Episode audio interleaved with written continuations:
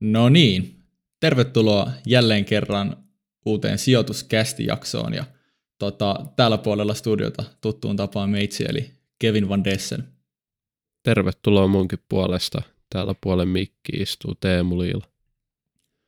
Tämän jakson aihe itse asiassa, mä en kysy Teemulta, vaan mä kerron nyt pikku tarinan, niin alkoi sillä lailla, että Teemu laittoi mulle WhatsAppissa viesti, että Kevin, pitäisikö meidän puhua magmasta, magman tuloskaudesta, ja mä olen vähän aikaa miettiä, että kyllä mun pitäisi ihan ok sitten tämän sijoituspiirin niin terminologia tuntee, että mikä helvetti on magma?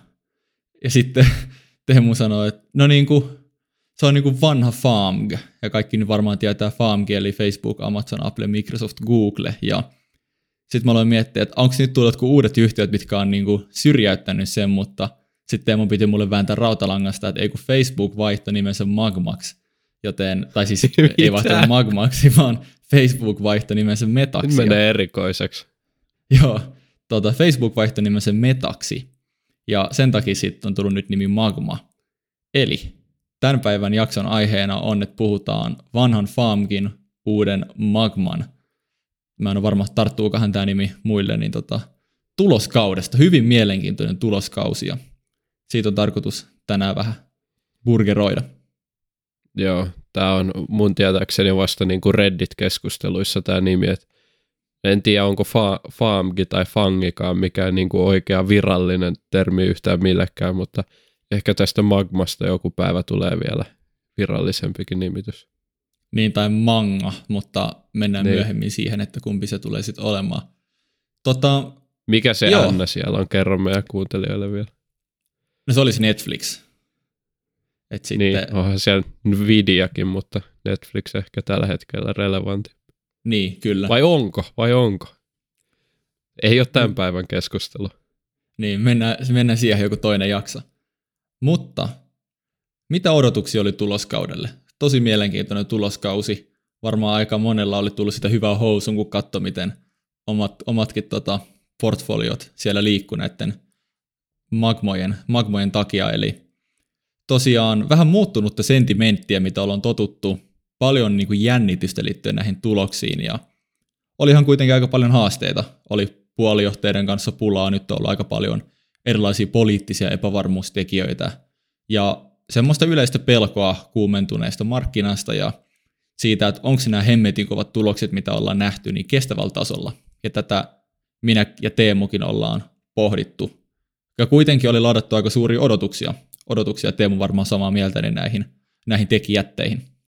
Oli valtavia, tai pitkin matkaa ehkä pitkin viime vuotta oli ladattu niitä odotuksia, jotka pikkusen pääsi purkautumaan tuossa nyt edellisen kuukauden, tammikuun lopun ja helmikuun alun kohilla, mutta on siellä niin kuin edelleen paljon odotuksia ja ehkä se hermostuneisuus sitten tulee sieltä – Toki kohta tullaan siihen, että kurssit myös raketoi pikkusen magman kohdalla, joka sitten taas puolestaan on, on tietty liike toiseen suuntaan, mutta ne valtavat liikkeet, ihan sama alas tai ylös, niin kertoo tietynlaisesta epävarmuudesta ja siitä, että markkina hakee sitä hintaa näille yhtiöille ja ei ole oikein löytynyt tehokasta hinnoittelua, missä sitten olla tuolla pörssissä.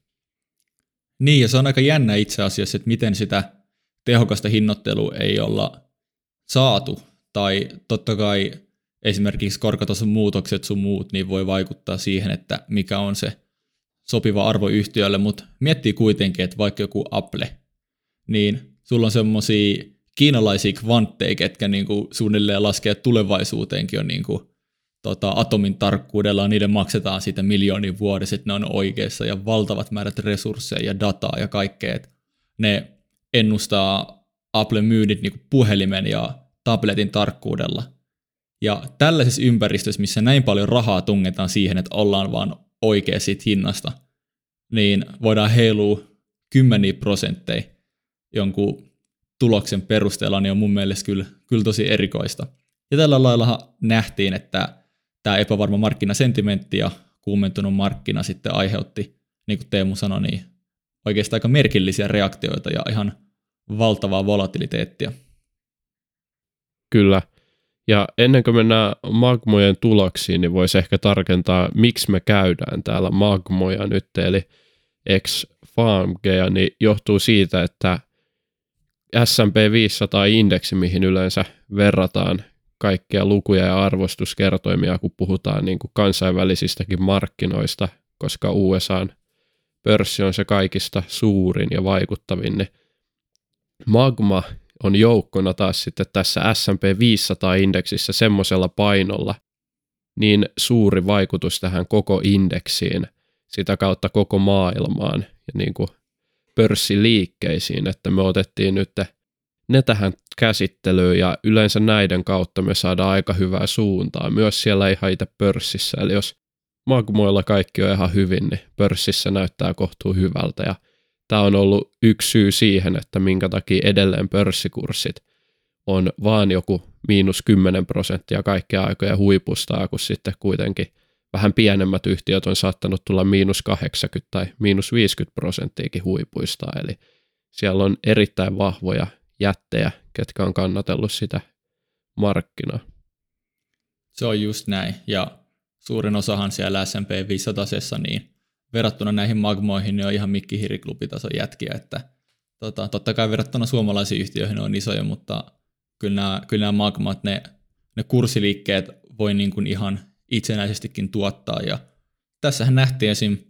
Amazonin suuren nousu sitten vuoden 2012, eli noin kymmenen vuoteen ei ole nähty samanlaista päivässä olevaa nousua. Ja Meta, ex Facebook, tota, jota Teemu fanittaa, niin valitettavasti teki aika suuren dropin ja voi olla, että Teemu, Teemullekin tuli muutama hikipisara otsalle siinä voisin kuvitella.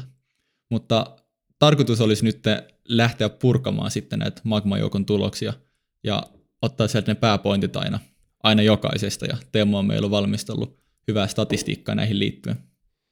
Joo, klassikko. Kevin ottaa sen laatupuolen ja mä katson noin nu- numerot en tiedä, kyllä. mistä voi johtua sitten. Että niin, paitsi, tä, paitsi tänään oli kyllä, tein tuossa päivällä vähän kouluhommia analytiikan kurssia, niin se oli semmoista kahta tuntia pelkkiä lukuja, että siellä oli varmaan kymmeni tuhansia soluja Excelissä, mitä piti raapia dataa, niin voi olla, että tämä nyt muuttuu, että musta tulee meidän datakimmo ja Teemusta tulee meidän tämmöinen tota, laatuboomeri.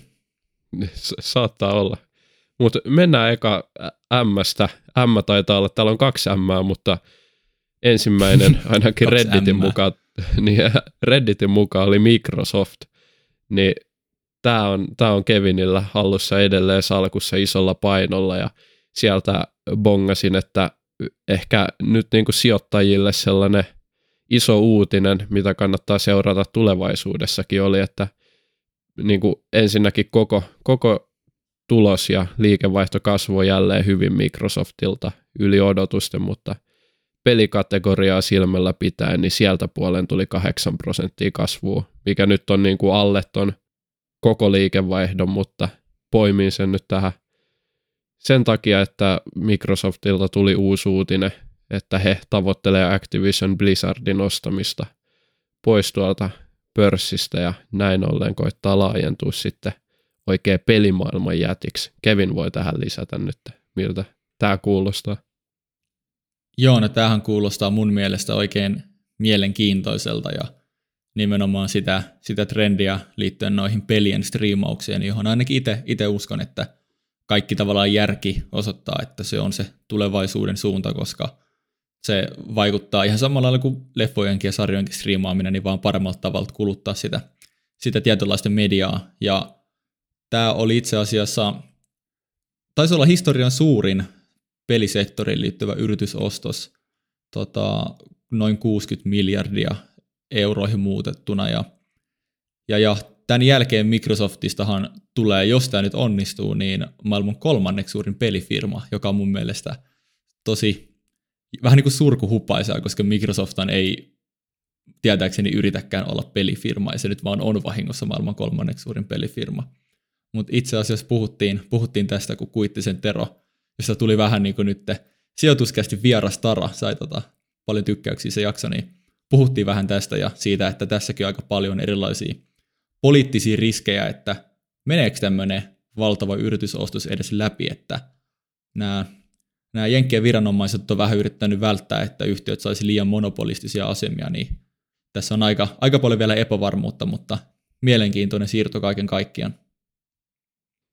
Kyllä, eli vaikka sieltä niin kuin sitten tämän lisäksi vielä, jos mennään koko yhtiön liiketoimintaan, niin EPS eli osakekohtainen tuloskasvo yli 20 prosenttia liikevaihdon kanssa molemmat hyvin kasvua, niin jälkimarkkinassa osake oli, olisiko ollut 27. vai 25. ensimmäistä, niin miinus 5 prosenttia saman tien. Sitten Microsoft on ottanut tämän pienen dipin jo heti umpeen, mutta tämäkin kertoo tällaisesta vähän erikoisesta liikkeestä, hermoilusta markkinalla, että miinus 5 prosenttia, vaikka se tänä vuonna kuulostaa tosi maltilliselta, niin sehän on ihan käsittämättömän iso liike tuon koko luokan yhtiölle, että miinus 5 prosenttia syntyy yleensä niin kuin oikeasti pettymyksien kautta tuolla pörssissä.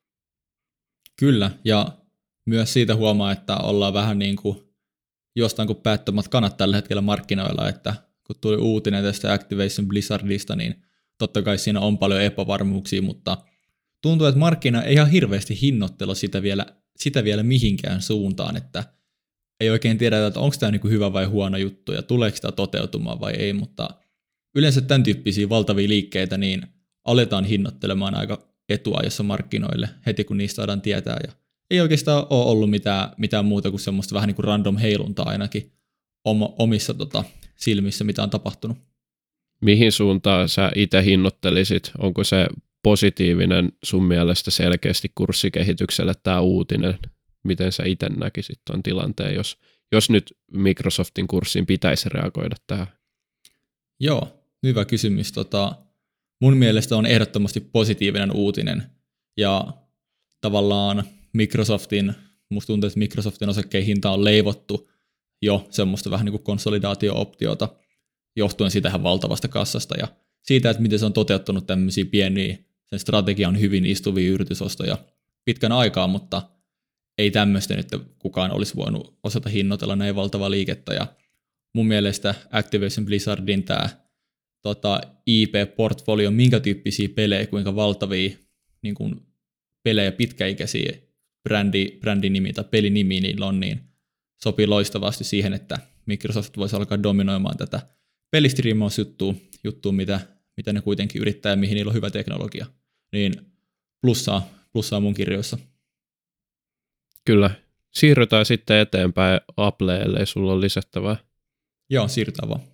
Ensimmäinen A on saanut nyt kunnian ainakin meidän podcastissa olla Apple, ja Apple kasvatti liikevaihtoaan 123 miljardin dollariin kasvu vuoden takaisesta 11 prosenttia. Ja samoin sitten EPS, osakekohtainen tulos, ylitti analyytikoiden konsensus odotukset ja on nyt kaikkien aikojen lukemissa, mitä Applen historiaan tulee. Ja johto kommentoi vaan, että etätyöskentely on mahdollistanut virtuaalisten tai virtuaalisten tapahtumien myötä ton Applen hyvän kehittymisen, koska laitteisiin on panostettu entistä enemmän. Ja toimitusjohtaja myös Tim Cook kiitteli innovatiivista tiimiä ja huipputyöstä ja komponenttipula ei ilmeisesti ollut ihan hirveästi tulokseen vaikuttanut, että on sitten ollut loistavaa työtä tai hyvänä brändinä, niin saanut loistavan paikan sitten toimitusketjussa, että ei, ei ole niin paljon hitannut Applea kuin muihin yhtiöihin. En tiedä siitä tarkemmin. Niin luulisin, että Apple-tyyppiseen yhtiöön nämä logistiset vaikeudet ja puolijohdepulat, mistä aikaisemmin tuossa jakson intropuolella mainitsin, niin ne vaikuttaisi Appleen erityisen paljon, niin se on erikoista, että se on näidenkin läpi punnertunut näin hyvän tuloksen. Mutta moni ehkä vasta lähiaikoina alkanut oikeasti heräämään siihen, että kuinka hemmetin hyvä yhtiö Apple on ja miten, miten ne on pystynyt niin kuin vivuttaa sitä niiden loistavaa suurta käyttäjän määrää ja tuotteita ja luoda uusia tuotteita niiden ympärille ja kuinka karismaattinen ja omalaatuinen brändi niillä on, että ne on itse luonut sen identiteetin ja ihmiset on niin kuin adoptoinut sen, eikä ne ole vähän niin kuin yrittänyt muovautua sitten kuluttajan mieltymyksiin ja tota, sitä, sitä myötä luonut niin kuin tämmöisen vahvan, jopa kulttimaisen seurannan, niin loistava yhtiö. Ja en yhtään ihmettele, että porskuttaa vieläkin näin hyvää tahtia. Joo, Applen kurssimuutoksista en nyt itse asiassa muista tarkkaa. Tietoa ei tainnut olla mitään kovinkaan dramaattista suuntaa jos toiseen, toisin kuin nyt sitten kaksi viimeistä tästä listasta. Mm. Joo, en, en itsekään muista, että olisi tapahtunut mitään, mitään ihmeellisempää, tota, mutta mä en Applen kurssia niin aktiivisesti sitten kuitenkaan seuraile. Mutta Joo. No, toiv- nopeastihan mitään... sen tästä niin, totta, kännykästä katsoa. Nopeastihan se tästä näkee, että no itse asiassa joo, kyllä tuossa niinku tuloksen jälkeen tuli pieni pomppu, mutta kokonaiskuva ei vaikuttanut oikeastaan yhtään, että, että ei, ei sen suurempia uutisia tainnut olla Appleen sijoittaneille. Joo, perusvarmaa porskuttamista, tai vähän ehkä perusvarmaa parempaa porskuttamista, mutta Apple on kiva, kun se, se aika usein vaan niin tekee sen, mitä odotetaan ja vähän enemmän, mutta siltä odotetaan, että se tekee vähän enemmän ja tavallaan, että sitten se kuitenkin, se aina ylittää odotukset just odotetusti. Joo, kyllä, mutta siis luulisi, että Applen kokoinen jätti Microsoftin kanssa siellä taistelee maailman suurimman yhtiön paikasta, niin pikkuhiljaa oikeasti kasvu hidastuisi ja tulisi sitä blue chippimäistä käyttäytymistä, mutta – ei mitään, siellä porskutetaan 11 prosenttia liikevaihdon kasvua. Että saa nähdä, että nyt kun oikeasti etähommat hiipuu ja ihmiset ei käytäkään niin paljon rahaa korvauskysyntää, niin mitä sitten sen jälkeen, että hiipuuko Applen tulos siinä samalla? Niin, joo, mielenkiintoinen tota, kysymys. Mennäänkö Magmassa tota, g seuraavaksi? Kyllä. Siellä on meillä Google, joka niin ikään tasaisen tappavasti on ylittänyt ennusteita. EPS-osakekohtainen tulos kasvoi huimat 40 prosenttia ja liikevaihto yli 30 prosenttia.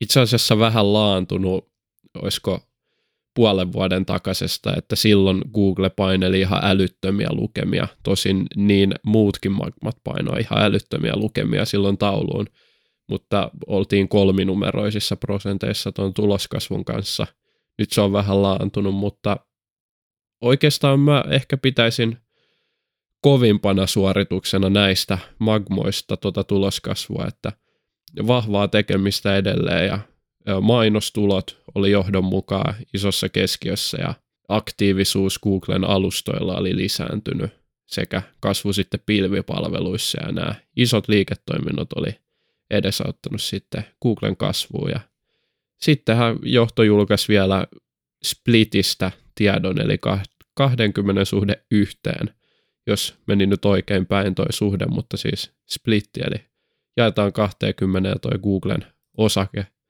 hinta tuolla pörssissä, niin sitten sijoittajat saa vähän halvemmalla, muuttuu vähän likvidimmäksi toi osake piensijoittajien keskuudessa. Ja Joo, jälkipörssissä, tota... niin kerro vaan. Niin, toi Google-osakkeen markkina-arvohan on noussut aika korkeaksi, että se ei välttämättä ihan kaikista pienimmille, niin, ellei jopa lähempänä 3000 dollaria ole tota, ollut, ollut parhaimmilleen, niin se alkaa olla aika, aika vaikea vähän pienimmille sijoittajille ostaa mitään, mitään fiksui kokonaisuuksia, että sitten helposti voi tulla vähän liian pieni osuus suhteessa portfolioon tai merkittävästi liian suuri osuus, että ei vaikea löytää semmoista hyvää, hyvää allokaatiomäärää, kun tota, puhutaan monissa tuhansista per osake. Vähän sama, mitä mitä vaikka Amazonin kohdalla on ollut. Joo, 2900 pikkusen vajaa Google. Et sekin on hankala muistaa, kun eihän siitä ole, kun mitä pitää mennä puolitoista vuotta takaperin, niin se oli puolet tosta, että mm-hmm. näin, se, näin se muuttuu, mutta tosiaan splitti tulee ja heti tuloksen jälkeen Google oli plus 7 prosenttia pörssissä, että vahvoja liikkeitä sielläkin suunnalla.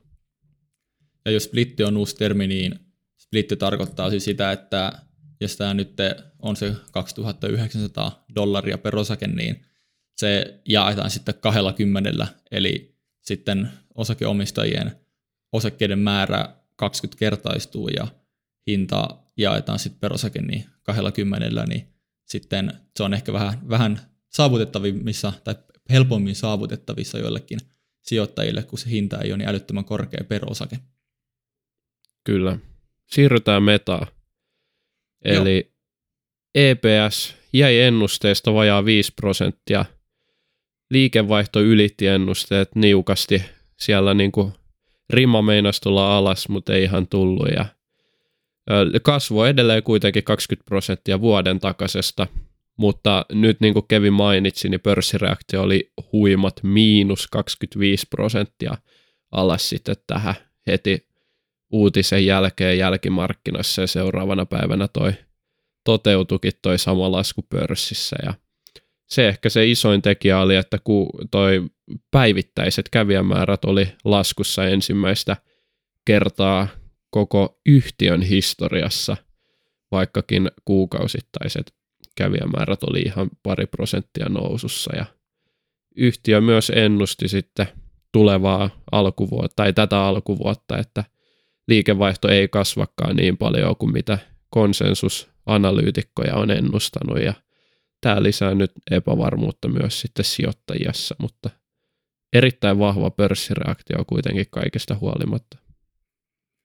Joo, onko sulla mitään pohdintoja näiden lisäksi, mitä me ollaan mainittu, että mistä toi valtava pörssireaktio voisi tota, johtua?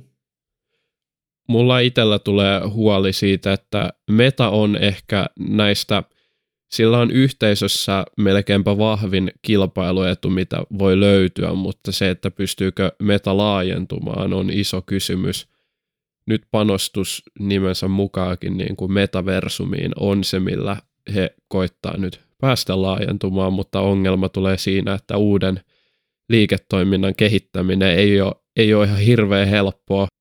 Joo, mm. Heillä on niin jäätävä kassa, että ne pystyisi tehdä sillä melkein mitä vaan, mutta se, että mihin sun pitää päätyä, saat niin kuin, kuitenkin puhutaan biljoonaluokan yrityksestä suunnilleen, mm. niin se, että sä kasvatat uuden liiketoiminnan sille tasolle, että se arvostus on sitten – hyväksytysti noin kova, niin se nyt varmasti on vaikuttanut tähän pörssireaktioon, mutta Joo. kyllä sieltä kassaa löytyy takaa, että tämäkin on mahdollista vielä. Niin on, on kyllä mitä investoida, mutta toi on, toi on vaikea, että noin uudenlainen teknologia ja paljon epävarmuutta, että saako sen onnistumaan niin millä, millä tasolla, mutta pohditaan sitä vielä vähän jakson loppuvaiheilla. Joo, yksi vielä tuohon lisättävää kilpailukentästä. Mä en tiedä, olitko just kysymässä vai menossa seuraavaan, mutta siis Metan toi Mark Zuckerberg kommentoi, että nyt kilpailukenttä on kiristynyt tässä, tässä vielä, joka pikkusen, en tiedä vaikuttaako sijoittajiin vai ymmärtääkö kaikki, että tämä ehkä, no joo, onhan siellä TikTokista ehkä jonkin, jonkinlaista uhkaa sitten ihmisten vapaa-ajalle, mutta kuitenkin niin kuin enemmän mä näen tuon kommentin sellaisena niin kuin regulaatiopaineita niin kuin strategisesti niin kuin välttävältä kommentilta, että nyt niin kuin, hei, katsokaa, meillä on paljon kilpailua, että älkää pistäkö tätä meidän yhtiötä palasiksi. Tulee vähän enemmän sellainen kuva, joka sitten olisi mielenkiintoinen niin kuin strategiavalinta. Niin, voiko se nimenomaan olla tämä regulaatiopuoli vai niin kuin jos miettii kuitenkin olemassa olevia alustoja, me ollaan monta kertaa sanottu, että Facebook ei ole missään nimessä paras alusta, mutta se on se, missä yhteisö on ollut, niin jos miettii meidän sukupolveja, vähän ehkä vanhempia, erityisesti vähän nuorempia, niin just esimerkiksi TikTok, joka on, se on hauska, koska tavallaan se ajatusyhtymä TikTokista on se, että siellä on aika paljon vaan silleen niin kuin junnuja ja se on vähän semmoinen lapsellinen sosiaalisen median alusta, mutta oikeastihan se on niin kuin, kuin heroinia aivoille, tota, että miten se koukuttaa ihmiset scrollailemaan niitä lyhyitä sisältöpätkiä ja sitten tota, myös, että miten se on pystynyt kasvaa ihan valtavasti, että ellen ihan väärin muista, niin siitä tuli maailman, maailman tota, suosituin domaini tai vierailuin domaini TikTokista ja se on ihan älytön saavutus tota, noinkin uudelle yritykselle, että etenkin pitkällä juoksulla, niin kyllä mä näen nämä tulevat, nousevat ja jo nyt suuret kilpailevat alustat niin kuin valtavana, valtavana uhkana myös Facebookille. Kyllä. Sitten voitaisiin varmaan liikkua kohti seuraavaa jättiläistä. Ja aika mielenkiintoinen tai hyvä järjestys näille Magma-ryhmän yhtiöille, koska me saadaan herkkupalat vikaksi omasta mielestä mielenkiintoisin. Ja raportti tuli Amazonin suunnalta. Ja tosiaan Joo. heillä oli, ainakin vaikutti olevan aivan jät, jättimäinen kvartaali niin kuin nimenomaan tuloksen osalta, mutta niin kuin ehkä moni jo tietääkin, niin se sisälsi tällaisen muhkean kertaerän, eli sinne oli laskettu mukaan Rivianiin tehdyn omistuksen arvon noususta, joka sitten boostasi tätä osakekohtaista tulosta niin käsittämättömän määrän, että se ylitti noin analyytikon ennusteet niin kuin useamman sadan prosenttia. Totta kai niitä sitten oikastiin siellä analyytikoiden toimesta, että tavallaan jätetään huomioimatta tämä kertaerä, mutta se joka tapauksessa jollain tapaa tuntui vähän hämmentävä ja ennen, ennen tota tulosjulkistusta niin Amazonin osake oli miinus 8 prosenttia, mutta sitten tulosjulkistuksen jälkeen se oli jopa plus 17 prosenttia aftermarketissa ja sama plus 17 taisi aika lailla täsmälleen toistua sitten seuraavana päivänä oikeasti, kun markkina aukesi. Eli siinä otettiin se miinus kahdeksan ainakin saman tien pois ja sitten vielä päälle laitettiin hyvää kurssinousua. että sijoittajat kyllä tykkäsi joko sitten muuten tuloksesta tai sitten tästä valtavasta kertaerästä, mutta... Niin siis tämähän, tämähän on tota, mielenkiintoinen, että voiko näin suuri yhtiö olla niin epätehokkaasti hinnoiteltu, että ei ymmärretä sitä, että heiltä oli vain kertaerä ja sitten se kurssi nousi niin. 17 prosenttia, tai jotenkin ekstrapoloidaan toi niin kuin Rivianin arvonnousu tulevaisuuteen jotenkin tosi ultraoptimistisen skenaarioon, että hy, hyvin mielenkiintoinen, samaa mieltä, ehkä mielenkiintoisin, mielenkiintoisin tilanne, että mitä siinä on oikeasti takana, mikä on aiheuttanut sen mm. sen valtavan nousun sitten aftermarketissa. Kyllä, ja sitten vielä kun mä en itse tilinpäätöksestä pystynyt löytämään taikka sitten ymmärtämään, siellä vaan mainittiin mun, mun lukujen perusteella, että niin kuin Rivianin nimenomaan arvon nousu, että tätä ei oltaisi likvidoitu ollenkaan. Myös joku tubettaja sitten samaa asiaa tutkija – tästä puhu, että Rivianin osakehan on nyt muutenkin, se on tullut alas nyt sen saman verran, mitä se on sieltä pörssilistautumisesta noussut, tai joka tapauksessa hyvin paljon tullut alas, niin on tosi erikoista, että Amazon raportoi ton voittona. Et mä, en, mm. mä en tiedä noita tapoja tuolla Jenkeissä, mutta sehän on selvä, että tilinpäätöksessä pystyy niinku raportoinnilla vaikuttaa ihan hirveästi tulokseen joko niin kuin positiivisesti tai negatiivisesti, riippuen haluuko nyt maksaa enemmän veroja vai vähemmän veroja, haluuko nyt näyttää isoa tulosta vai pientä tulosta.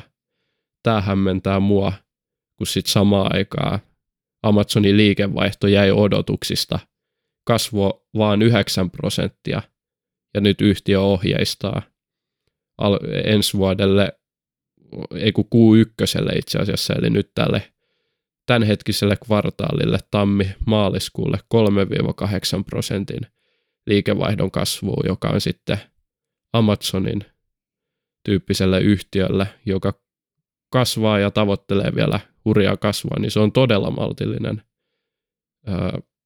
ohjeistus. Ja nyt tämä mua sitten ihmetyttää vielä sen lisäksi, että Amazonin kassavirta, operatiivinen kassavirta, eli mitä sieltä liiketoiminnasta tulee, niin oli todella heikkoa niin sitten nämä kaikki kun ottaa yhteen, niin ihmetyttää kyllä todella paljon, että miten tuo kurssireaktio oli noinkin positiivinen. Joo, hyvin, hyvin mielenkiinnolla kyllä. Ainakin itse jään seuraamaan nimenomaan sivusta tätä tilannetta, ettei omat näpit pala.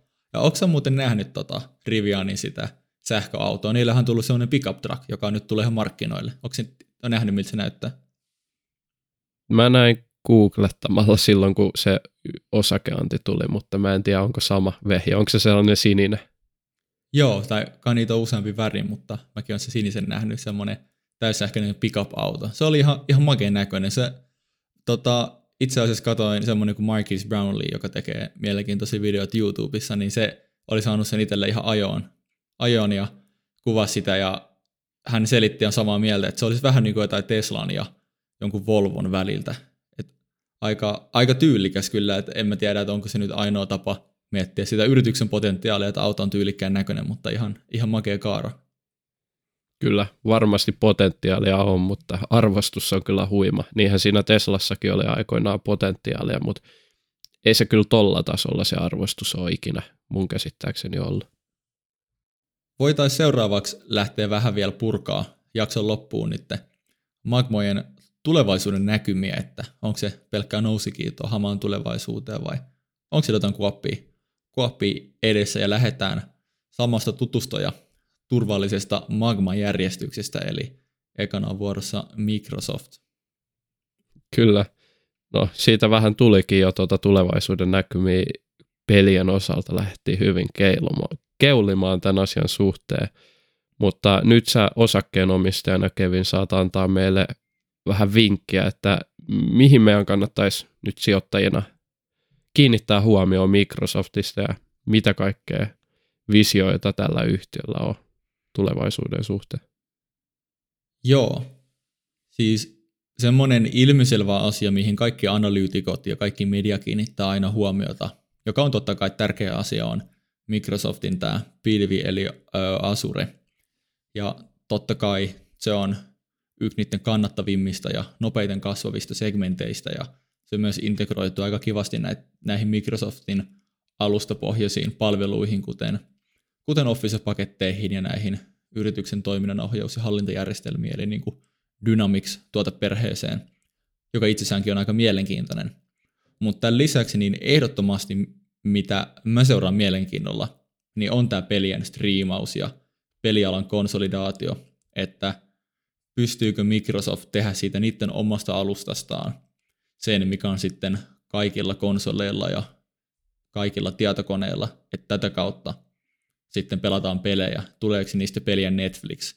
Koska peliä Netflixiksi yrittää myös esimerkiksi Netflix. Että jos tota, olette ollut skarppeja, niin Netflixin alustassa nykyään on ihan pelit-osio jo, ja siellä on Oho. mobiilipelejä ainakin, en tiedä onko muuta, ja totta kai Pleikkari yrittää tähän, ja ymmärtääkseni myös Amazon yrittää tähän pelien striimaukseen, eli monet jättiyhtiöt näkee valtavasti potentiaalia, ja mun mielestä Microsoft on ehkä parhaiten asemoitunut kuitenkin tällä hetkellä tähän trendiin.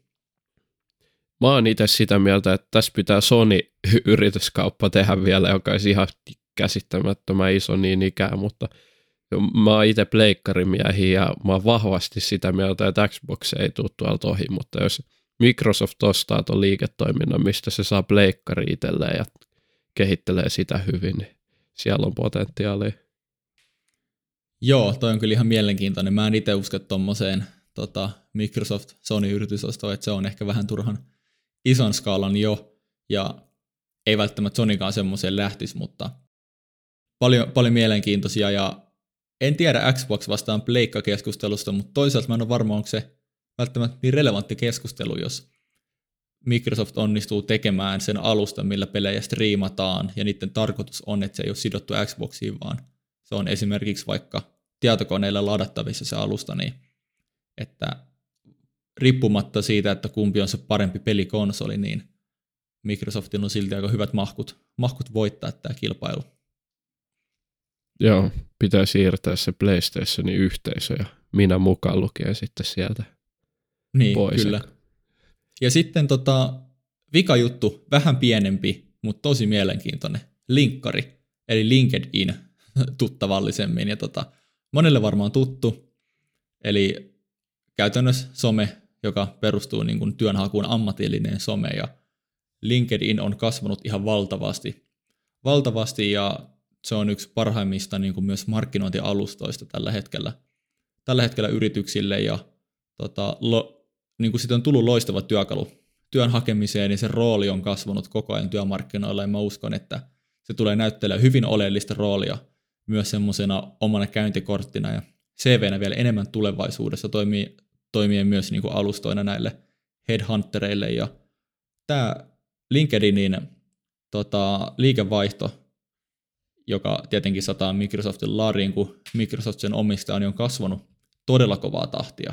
Ja se on tullut hyvin nopeasti semmoisista epärelevantista pikku alustasta, niin hyvin relevantti ja nopeasti kasvava ja kannattava alusta. Ja mielenkiinnolla myös seuraan tätä LinkedInin kehittymistä myös tulevaisuudessa.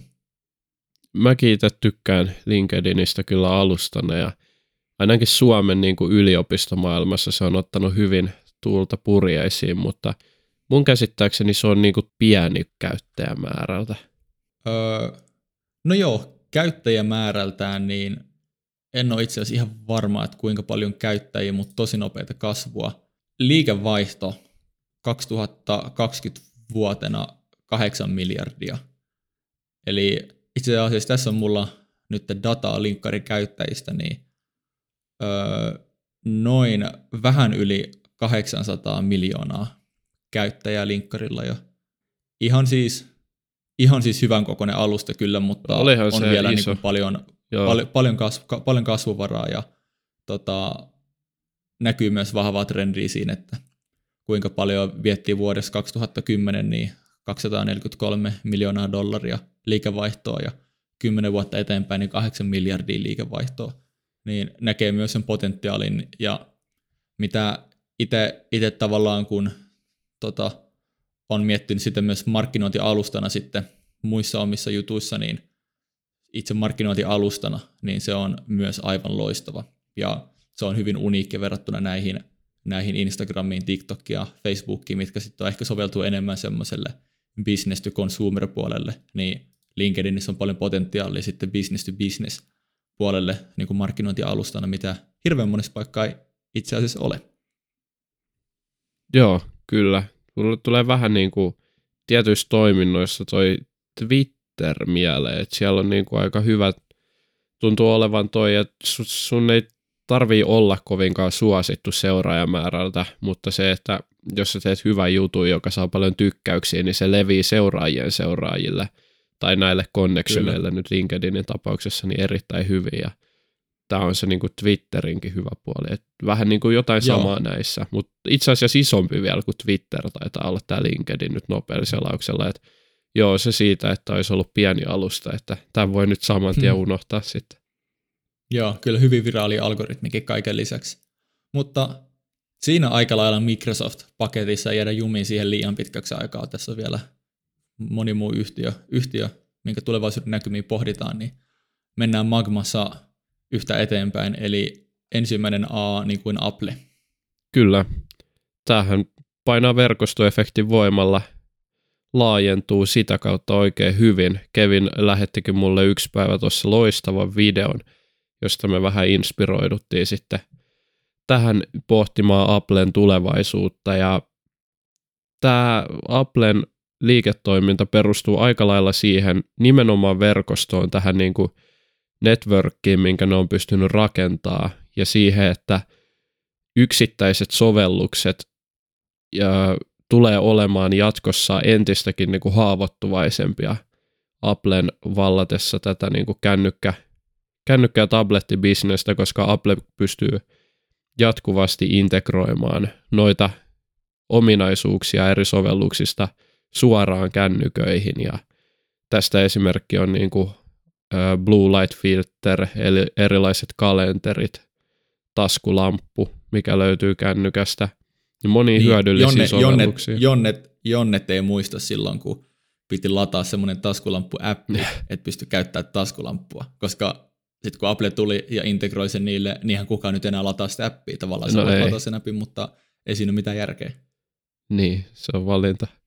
Mutta sitten tämän lisäksi ihan muita tuotteitakin, niin tällainen AirTagi, minkä moni varmaan ö, on, on nähnyt jossain, eli tällainen niin kuin johonkin avaimiin laitettava pieni tagi, joka sitten, jos avaimet hukkuu, niin auttaa löytämään ne omat avaimet takaisin.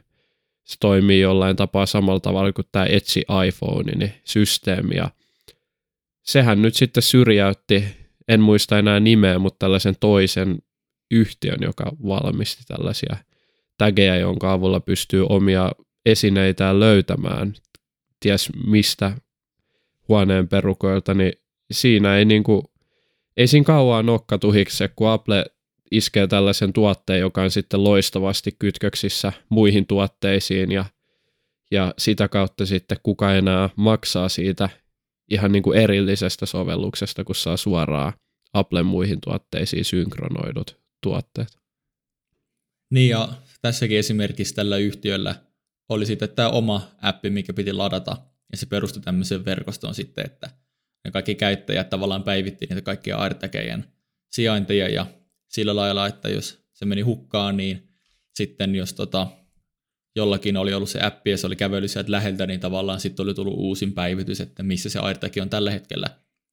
Mutta nyt kun Apple varmasti alkaa dominoimaan ja varmaan dominoi tälläkin hetkellä jo tota, tätä yritystä sen omalla AirTagillä, niin sitten tällä kilpailijayhtiöllä on myös valinta, että integroiko se siihen Applen järjestelmään sen oman tagin vai jatkaako sitä periaatteessa omaa niin kuin suljettua ekosysteemiä ja monessa tilanteessa monelle yhtiölle se oikea vaihtoehto on avata se suljettu ekosysteemi, mutta sitten samaan aikaan menettää myös valtava tulopotentiaali ja koska kaikkihan haluaisi, että kaikki mitä tehdään, niin tapahtuu sun ekosysteemissä ja kaikki sataa sun, laariin. Ja tämän takia, kun me ollaan itse asiassa puhuttu, että metalla, metalla aika Facebookilla, niin on ehkä parhaana kilpailuetuna myös näistä kaikista niin se yhteisö. Mutta, ja tämä perustuu siihen, että se yhteisön volyymi on niin suuri. Mutta itse asiassa yhteisön ainoa mittakaava sen laadulle ei ole se, että mikä se volyymimäärä on, vaan toinen on myös se, että kuinka vahvasti sä integroit sen yhteisön jäsenin tavallaan sun kaikkiin tuotteisiin ja kuinka riippuvainen se on niistä.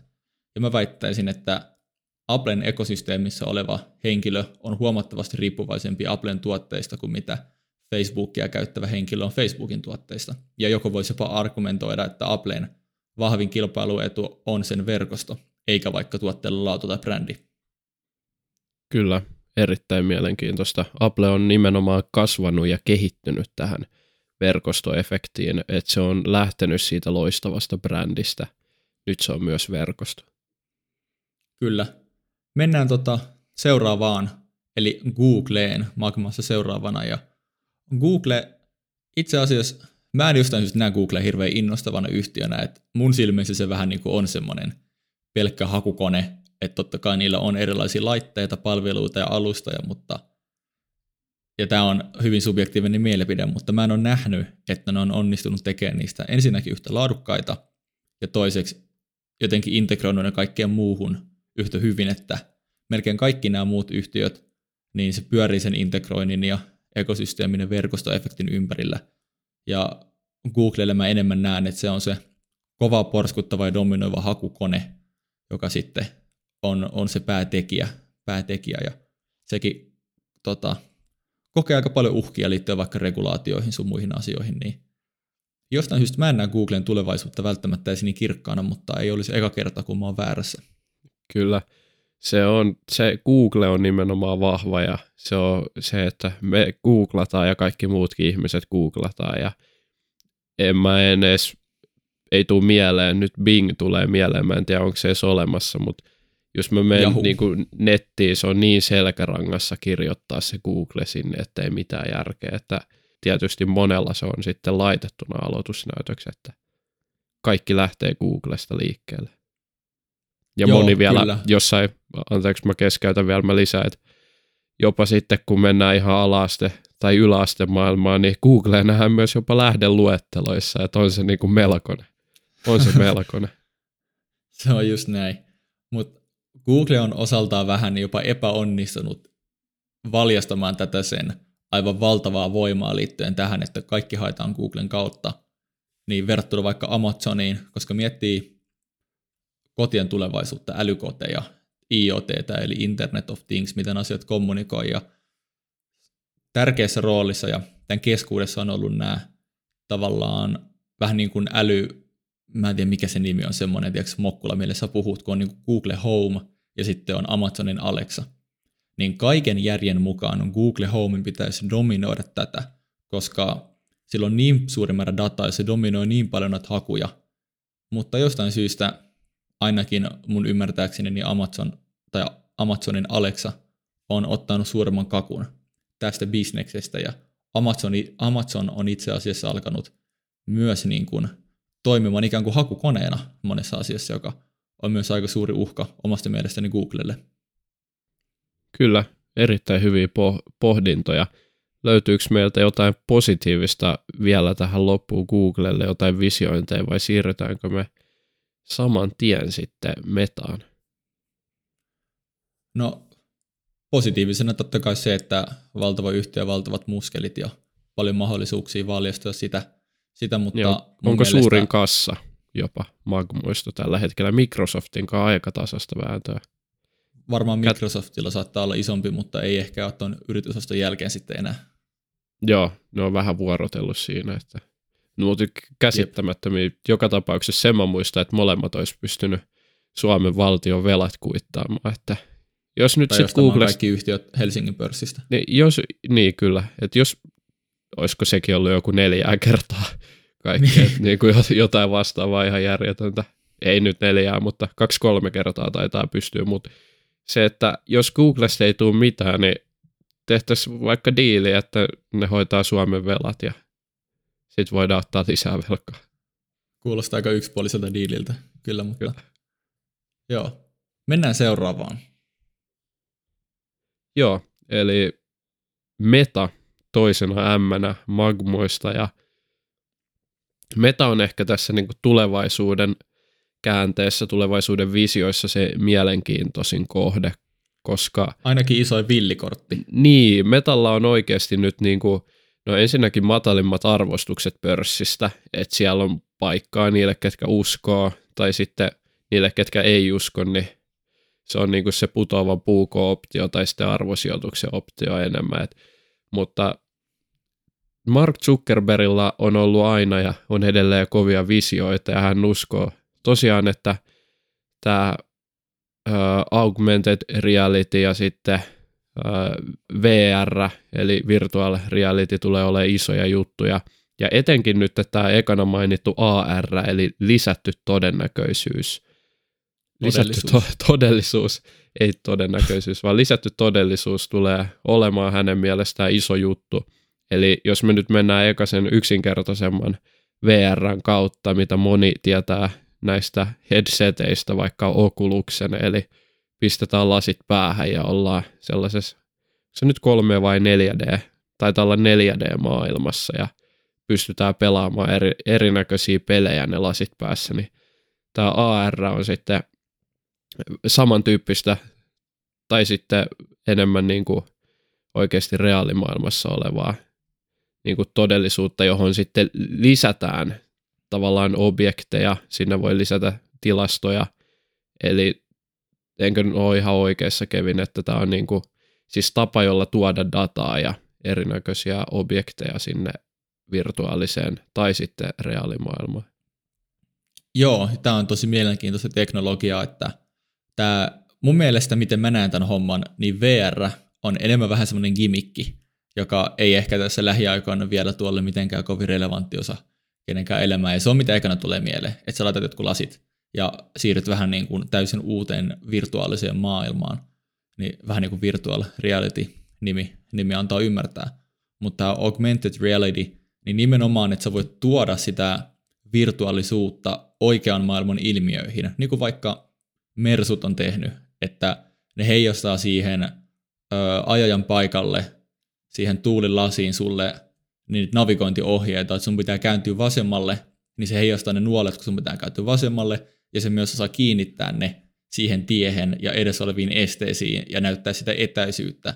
Ja että tälleen saumattomasti voidaan integroida digitaalista ja virtuaalisia efektejä oikeaan elämään, niin tällä on hyvin mielenkiintoisia sovelluksia, mitä varmaan joku meitä fiksumpi osaisi pohtia paremmin. paremmin ja tota, tästä mä oon itse innoissani enemmän kuin tuosta VR-puolesta.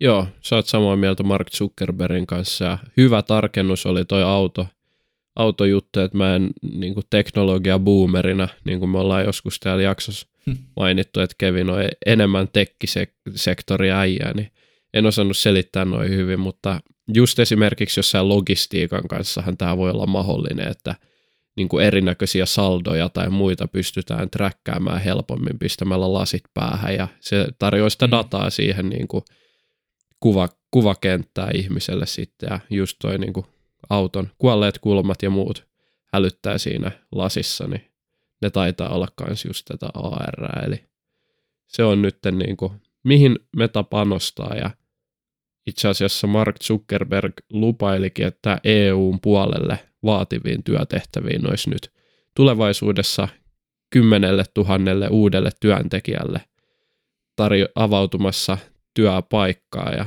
varmasti tämän niin kuin metaversen ympärille, että lähdetään todellakin tekemään isoja kasvuharppauksia sen eteen. Joo, isossa kuvassa uskoksa, että jos tämä eniten ehkä median huomiota saanut asia, tämä metaverse, missä tota, sitten asiat tapahtuu niin kuin jollakin tavalla virtuaalisessa maailmassa, niin onko tämä sun mielestä niin kuin hyvä vai huono teknologia, teknologisen innovaation suunta? Sä oot parempi tähänkin kommentoimaan, mutta mulle, mulle niin kuin kaikki on mahdollisuuksia. Tämä kuulostaa oikein hyvältä, että suunta on hyvä. En mä näe tätä mitenkään parempana kuin mikään muu uusi teknologia. Että sen aika näyttää ja mä oon kyllä ihan väärä kaveri kommentoimaan, että onko tämä nyt se tulevaisuuden juttu. Joo, mun mielestä on mielenkiintoinen, että riippuen vähän, miten tämmöistä tullaan soveltamaan, että onko tämä enemmän työkaluna, että ihmiset ovat produktiivisempia ja tota, tehdä tehokkaammin erilaisia asioita ja integroidaanko tämä tavallaan oikeaan maailmaan, vai tuleeko tässä semmoinen, että sit ihmiset menee vaan niin kuin pelaamaan virtuaalimaailmaa vähän pelejä, koska se ei välttämättä ole se, mikä sitten voi boostata yhteiskunnan produktiivisuutta ja tuoda sille hirveästi mitään lisää onnellisuuden tilaa kenellekään, että mulla on, on epäilyt tästä, ja tota, mutta niin kuin sanoit, aika näyttää. Niin, tähän astihan se on ollut enemmän pelaamista, mutta toivottavasti se nyt sitten oikeasti tulee. No, turvallisuuden kautta se on tosi tärkeä autoissa, mutta toivottavasti tulee myös niinku produktiiviseen työhön ja saadaan niinku, ö, liiketoimintojakin kehitettyä sitten tätä kautta. Kyllä. Sitten meillä on viimeisenä vuorossa Amazon, joka on, on myös ihan mielenkiintoinen, mutta itse en ainakaan pystynyt keksimään mitään ihan hirveitä muutoksia, että mun mielestä mielenkiintoisia kysymyksiä liittyen Amazoniin on se, että miten ne voi valjastaa sen olemassa olevan niin kuin logistisen tota, loistavuuden ja miten ne voi monistaa sitä vaikka uusiin maihin. Tota, Sitten ylipäätänsä tämä niiden ekosysteemin levittäminen ja Prime-jäsenyyden arvon nostaminen, nostaminen, että miten ne onnistuu lisää sinne uusia tuotteita, mitkä sopii hyvin niihin vanhoihin. Niin kuin tällä hetkellä niillä on striimauspalveluita ja nopeita toimitusaikaa sun muuta. Ja liittyen tähän logistisen tehokkuuden monistamiseen uusiin maihin, niin Teemu, mitä veikkaat, milloin Amazon tulee vihdoin Suomeen ja näetkö sä, että verkikset sun muut on oikeasti vaarasta, vaarassa tällä niin. hetkellä? Mikä, mikä on sun, Amazoniltahan pystyy tilaamaan tänne, eikö niin? Mikä on nyt tämä mm. määrittävä tekijä tässä, että se tulee Suomeen? Tarkoitatko, että varastot on Suomessa myös ja saadaan tunnin kuljetuksia? Var, varmaan, että niin kuin tyyliin siinä kohtaa, kun Amazonista saa seuraava, seuraavaksi päiväksi tilattua, joka ei ole paras, mihin ne pystyy, mutta kuitenkin se alkaa tarkoittaa, että niillä on selkeä presence, presence Suomessa ja tänne, tänne niin kuin integroidut toimitusketjut ja varastot, niin siinä kohtaa joo, ne on mun mielestä Suomessa okay. niin virallisesti. Joo, no mä en ole itse asiassa miettinyt tätä ikinä ennen.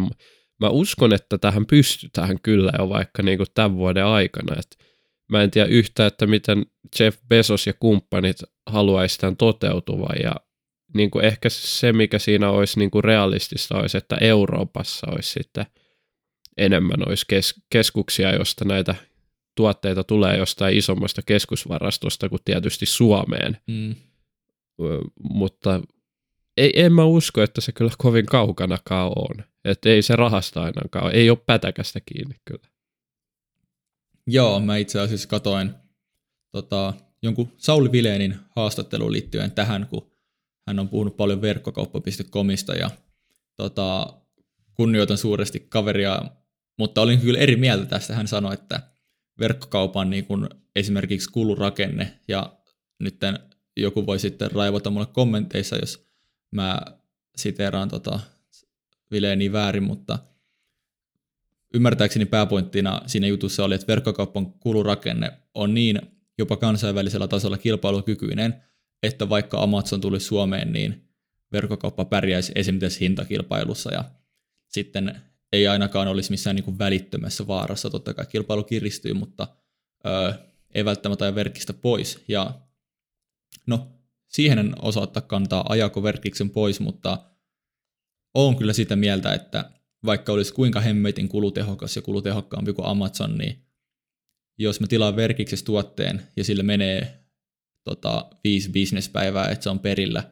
Ja Amazonista mä tilaan itselleni tuotteen ja se on tunnin päästä mun ovella. Niin se kulutehokkuus alkaa olla aika epärelevantti tekijä siinä kohtaa. Ja mä, mä uskon, että jos tähän pisteeseen päästään, niin tota, en haluaisi välttämättä olla verkkokauppakomin osakkeen omistaja siinä kohtaa. Kyllä. Mä olen täsmälleen samaa mieltä, että jos noin tunnin, kahden tunnin toimitukset alkaa lappaa tänne, niin siinä mielessä olet oikeassa, mutta sitten toisaalta verkkokaupallakin on erittäin hyvä logistiikka, joka oikeasti mahdollistaa mm. ne halvat tuotteet, että mikäli se kuljetus tai toimitus ei tulisi Amazonilla olla nopeampaa, tai että se, se ei tulisi olemaan nopeampi kuin verkkokaupalla, niin mä aina tilaisin suomalaisesta vielä, jos ne saa samaa hintaan. Et silloin mä en oikeasti näe uhkaa, että se uhkaa nimenomaan ehkä toimitusajassa. Ja mm, joo, tilaisinko silloinkaan kuitenkaan niin kuin loppujen lopuksi kaikkea sieltä. Nyt kun pohtii, että suomalaista pitää, pitää vähän aina kannattaa, mutta sitten täällä on kuitenkin ihmisiä, jotka nytkin jo tilailee Amazonista paljon tuotteita, niin varmasti niin kuin verkkokaupan osakkeenomistajien puntit alkaa tutista, koska väkisinkin ihmiset alkaa miettiä enemmän sitä omaa aikaa ja lompakkoa kuin sitä, että tukee suomalaista. Kyllä. Kyllä mä ainakin itse uskon, että mä tulisin tilaamaan, koska sehän toimii sillä lailla, että sä hommaat sen Prime-jäsenyyden.